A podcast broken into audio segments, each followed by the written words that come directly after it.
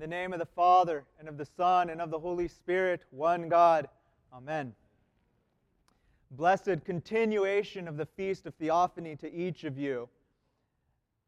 The epistle and the gospel that we have heard today both are assigned to this Sunday just after the Theophany of our Lord,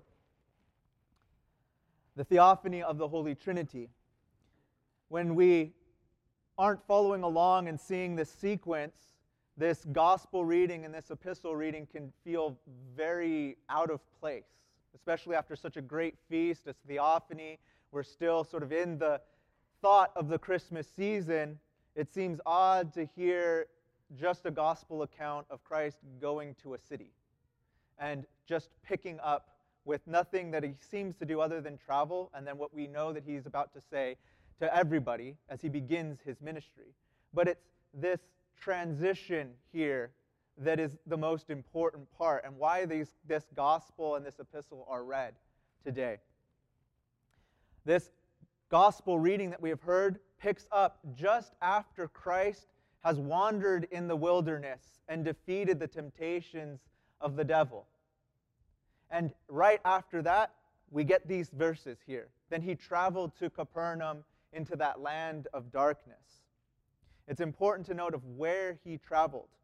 Capernaum becomes Christ's home base, his home city, from which he keeps returning and going out, preaching, teaching, healing.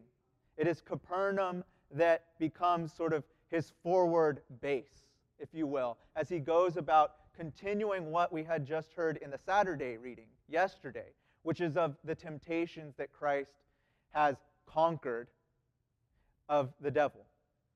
And from here, he goes on from victory to victory for the next three years until the victory of the cross is won. So Capernaum is that forward base. It sits right next to a lake for which he could get on a boat and travel, as we hear many times throughout the Gospels.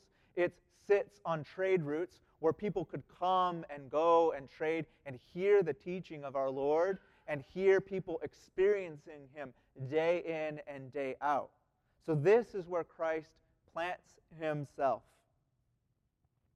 Christ is purposeful and careful in this choice. He begins taking up that same ministry that the Baptist, whose he had, we had just celebrated that great event, was preaching. Repent, for the kingdom of heaven is at hand. The Lord picks up those same words, but surpasses them in his actions because he is greater than that Baptist, who the St. John says, the sandals of whom I can't untie. That is how much greater and even more so than that than he is.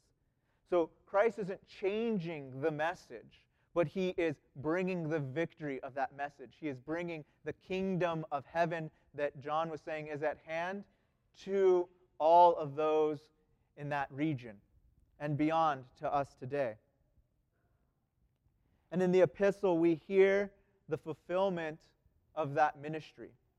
This is why the epistle is read today it mentions the ascension, which seems really odd. And in all honesty, to me, I hadn't really looked into why this epistle is here until I started thinking about it and thinking of what I would preach today. It seems out of place to already begin commemorating the ascension when we're just talking about the baptism of Christ. The ascension is a feast that is 19 weeks and four days away from now. We have to get through all of Lent and beyond Pascha to get to there. But this is what the church is trying to teach us. This is what the church is teaching us by placing the epistle right here at the beginning of Christ's public ministry. That from here, he is journeying to the ascension. And in that feast, in that event of the Lord, Christ takes his human nature and places it at the right hand of God the Father. So it's not an accident that we have an epistle mentioning the ascension and mentioning the events of Holy Saturday. He descended into Hades and despoiled it of its captive souls. It is the ascension, the baptism, and the resurrection that are deeply tied together for us. We can contemplate one to the other and learn a great bit and draw closer to our Lord. This epistle is showing us that it is emblematic that Christ descends into Hades on that holy Saturday and that he frees the fallen ones. This is what Christ did for those three years as he walked the earth in his public ministry. He freed the fallen souls, he forgave their sins, he healed their bodies, and he taught them how to keep that purity which he was giving to them in the baptism in the water, as we have our newly illumined with us here today. He taught how to keep that. And then in the ascension, he brought that healed human nature up to the heights of heaven. And we are to follow him there so that we too can sit at the foot of our Father in heaven. This was what Christ's ministry is and what he begins today. So, theophany for us as Orthodox Christians is the beginning of that celebration of that victory. At that baptism is the beginning where Christ publicly and purposefully, from Capernaum as his home base, began this victory march toward Golgotha and the ascension on the mountain there. So each Christian, the epistle tells us, is given a gift by these events. We are given great gifts. Several are mentioned by the apostle. And each of you who are in the church have a measure of one of these gifts. Christ is the one who contains all of these things. All of these offices or these gifts, all of these roles within the church, Christ has them within himself. But each of you, Orthodox Christians, have some role that is given to you that can be deepened, that can be know, that becomes the means for which you know Christ. So these gifts are given to each baptized Christian. And these are given to you so that you can work out your salvation. So what are those gifts? Those ones that are mentioned by the apostles, by the apostle. There is being an apostle, being a prophet, being an evangelist, being a pastor and a teacher, and those whose role and responsibility it is to equip the ministry of the church, all for the building up of that body of Christ, all with the aim of growing that body of Christ and sustaining it, equipping it to the maturity of Christ.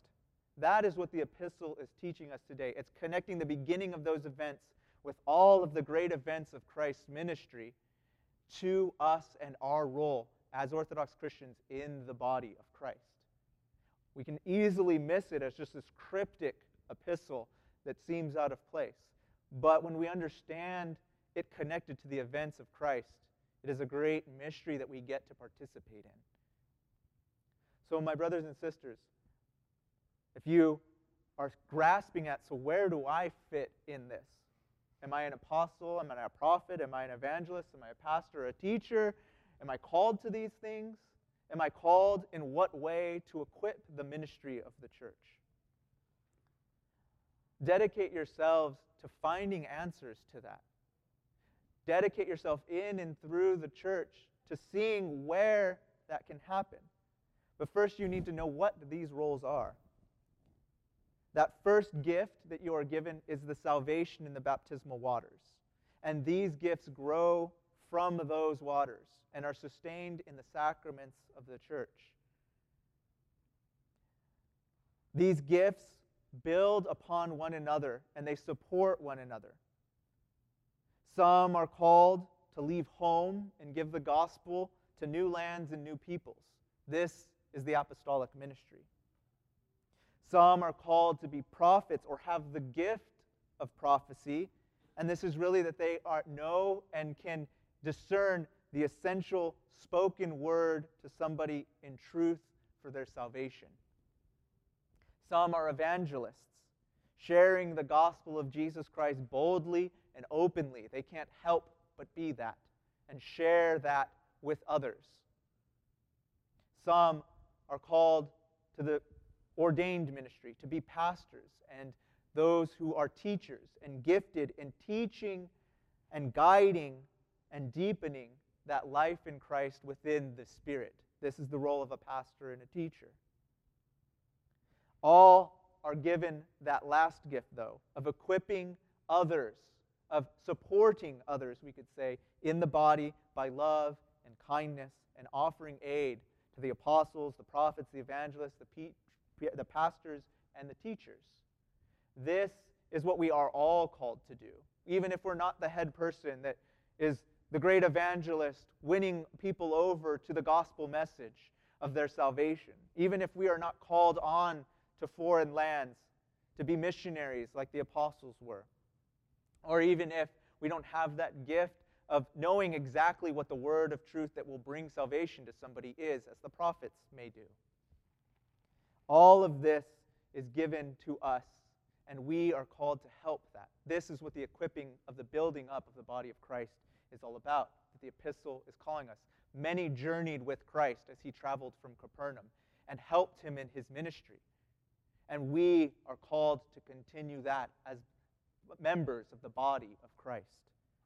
So today, my brothers and sisters, our Lord begins his public ministry out of the baptismal waters and the defeat of the devil in the desert in that wilderness. He gives us gifts for our redemption. Be a people that finds and knows your gifts within the church. Use them for the building up of this body, and you will learn what salvation is. You will experience salvation in your midst.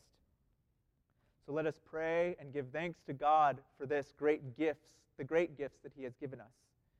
O Lord our God, who descended into the water in the Jordan to open up salvation by water and the Spirit, and who ascends into heaven to place, out, place us at the Father's right hand.